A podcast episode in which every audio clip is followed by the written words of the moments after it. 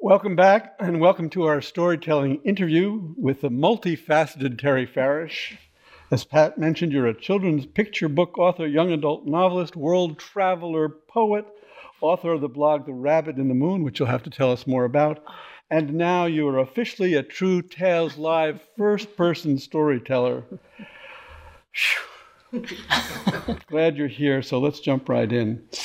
Your story was incredibly touching and moving. Uh, it absolutely touched every single one of us, all of our hearts. And you told it excellently well. It strikes me that the letter you got from that boy in some ways shaped, in important ways, I guess, shaped and formed your career.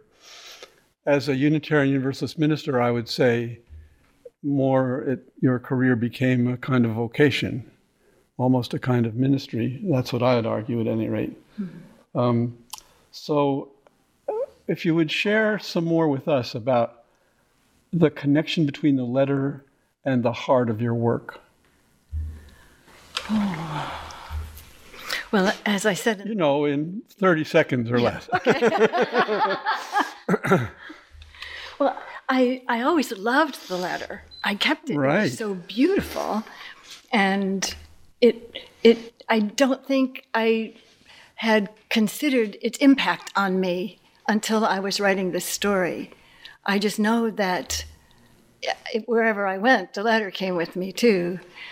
Um, but I, I, I loved that it was, it was a part of my past that I did say that I could begin to try to understand something more of my past and the war. Um, clues, just it was a clue to my life, but I didn't know what it meant, and I'm still not sure. But the letter, in a sense, was something that just didn't live on the outside, but it got inside of you. It became mm-hmm. part of you in some mm-hmm. important ways. Well, it was so emotional to me when I came back from Vietnam to see Vietnamese refugees come here. I, I, I, I had such a profound emotional connection to them. Sure. And I wanted to be there. I wanted to connect with them and hear about the journey over here. I felt, um, in some ways, responsible for them, and, and because I had read and studied so much about the impact of the war on the Vietnamese people. And then when the Vietnamese people started writing their own stories, and then I could hear those accounts, then they grounded me further in the reality of that war. Mm-hmm. Um, but I did feel, I think, that sense of responsibility um, when they came here made me deeply connected to them, very deeply connected. So was there some way in which your experience in the war in Vietnam influenced your work as a writer or your becoming? Oh, completely, completely. And, and at least in my experience, yeah. young adult novel writing and children's stories are two quite different genres. So how, how did that work out for you? How did that unfold? Young adult novel and... You, you write picture books. Oh, the two, yes, yes. Um, picture books are poetry. That's... We'll get to poetry in just a minute. Yeah. Picture here, books, here. Are, picture books are so spare. And I'm just editing one now. And like my, my editor says, you know, what if we take this line away? And it's much better without that line. So editing a picture book is just like editing a poem. When you get down to the purest, the purest essence of the, the meaning that you're trying to express. So that's why I write picture books. And novels, I write novels for everybody. They just happen to have young protagonists. Ah. And so the market calls them young adult fiction, and, and, and I love that. I love writing for teenagers.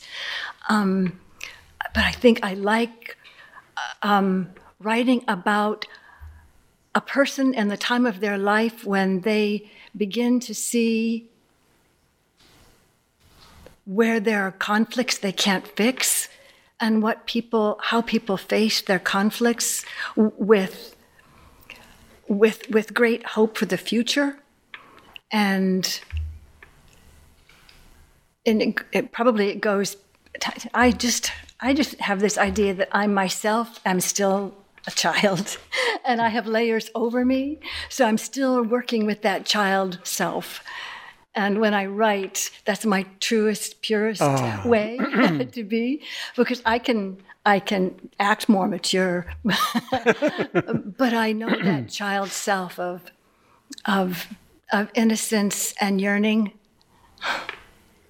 I think we all have those layers over that child self. Yeah. Now, you've traveled fairly widely. Uh, it's my impression you've traveled to Africa. Is that right? Mm-hmm. I have. My travels. And does that inform your writing too? Oh, absolutely. Yeah, they're research trips. Sure. But my travel mostly comes out of when refugees come to this country. And I meet them. Um, if I'm, I've taught English as a second language, or I've worked with them in other capacities of their writing. I've supported them in their writing, and then I want to see their home country. Ah. So I met many people from South Sudan in Portland, and after I met uh, families, I, mostly I worked with the teenagers because I wanted to tell about a teenage girl's experience of coming out of war in South Sudan and going to school in Portland High, and that huge, huge leap that Holy a human Somali, yeah. that a human takes and and and can thrive. But then after I met her and created fiction out of the many, many, many South Sudanese kids that I met and their families, then I, I wanted, to, I needed to go to Africa. Um, I went, I didn't go to, into South Sudan. The war was going on and continues. Um, but I went to Kakuma, a refugee camp on the South Sudanese border with Kenya. So my travel is all um, kind of in response to the newcomers who introduced me to their to their their language and their world, and and, and I'm drawn to go there and see myself. So you're kind of a translator, or um, someone who, uh, what would be the word, works between cultures, where you work with individuals, but you you live on the border or work on the border of different cultures in a way. I do. It strikes me. When I was young, I wanted to be a journalist. I wanted to be an international journalist. And I feel like I'm sort of a, a, a journalist because um, I like to interpret for, like I write for probably a lot of white communities that don't have refugees in them, um, and kids in schools that might have two people from the Congo and they don't know why they're there.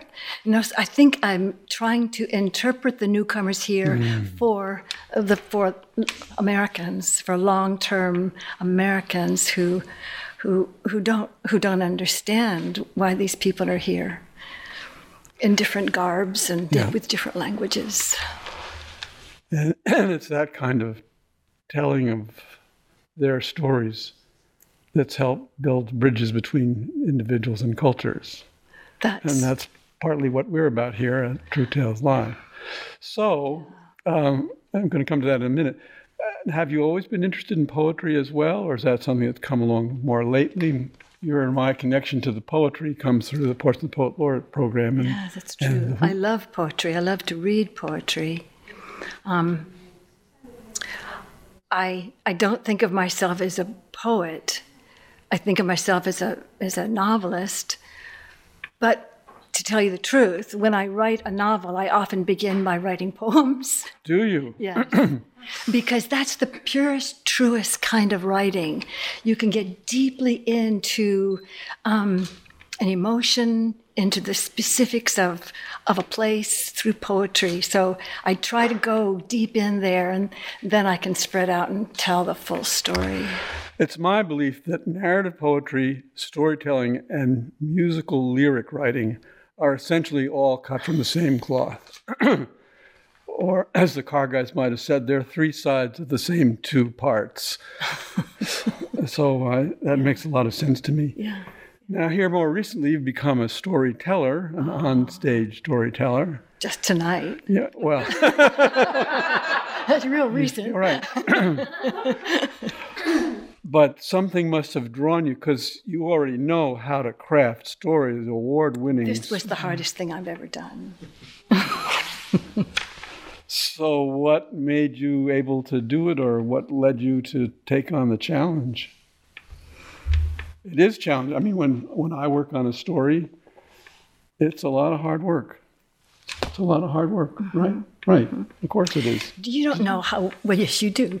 How wonderful. Well, I went into the True Tales workshop, and people were sitting in a horseshoe, and I got, I was at a, a podium I love where there's a stool and, and the and the music stand, and everyone was, everyone listened to me. Every, and they had notes, they were taking notes. How did that happen? It feels so wonderful to be listened to.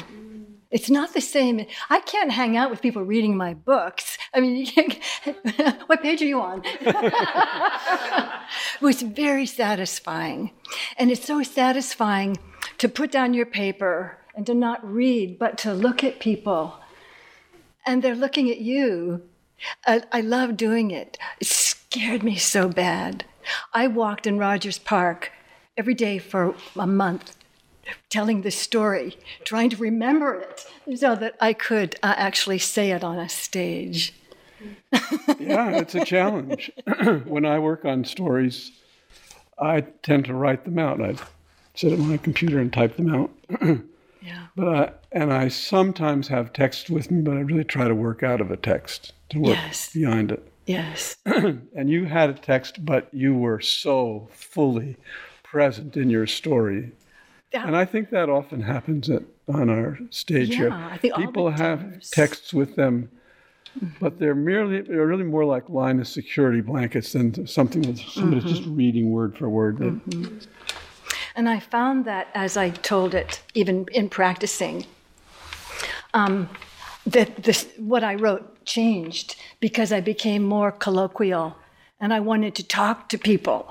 And I wanted to, you know, use more slang and make it more um, it, uh, casual, because it, it got it got more intimate. And then it kept changing.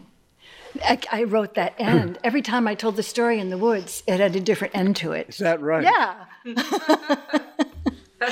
Well, we may be in for more versions of this story. Who knows? Well, we've covered a lot of ground. Tell us a little bit about your blog.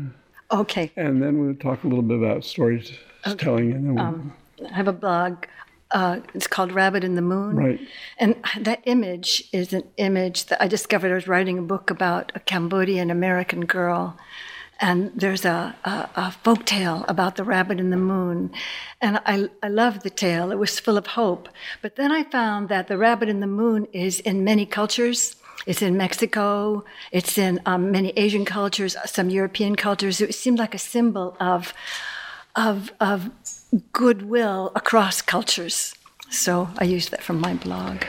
And our final question, if you had suggestions for newbies or people who are thinking about trying out storytelling, what would you suggest? Go to the workshop. Go to the workshop, because... The check is in the mail. They, there's such generosity of spirit and such um, uh, an encouragement, and um, that that helped me tremendously. And also, um, I, I heard other storytellers, and they were so good, and I wanted to be like them, but I couldn't. And so for the new storyteller to know that whatever they do, it's going to be their own way of doing it, and just cherish that individuality. Thank you so much, Terry. This brings us to the end of our interview with Terry Farish. We appreciate truly your storytelling and the conversation. Thank you, David. And if you want to learn more about what Terry is up to, you can check out her website, Terry Farish dot com. This also brings us to the end of our show. Our thanks to our True Tales Live crew and team, Sam Adams, Amy Antonucci, Sarah Bedingfield, Steve Koval, John Lovering, and Pat Spaulding.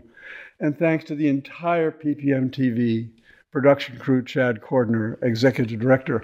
Our next True Tales Live show is the last day of March, Tuesday the thirty-first. And our theme is It Worked or Didn't. And there's room on the schedule if you have an It Worked or Didn't story to tell. Email us at True Tales Live N H one at gmail dot com.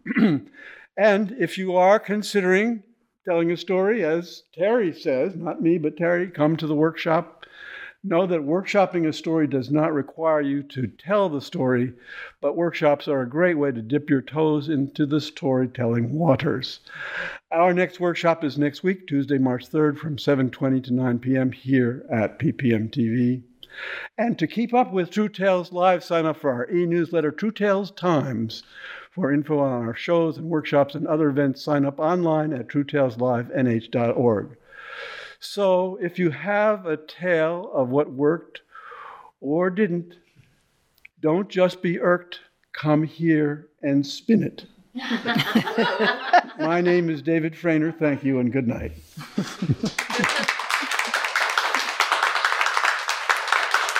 Thank you Thanks, so David. much. This is wonderful. Thank you. Thank you for this. Is the camera off? Yes. If it is or it isn't.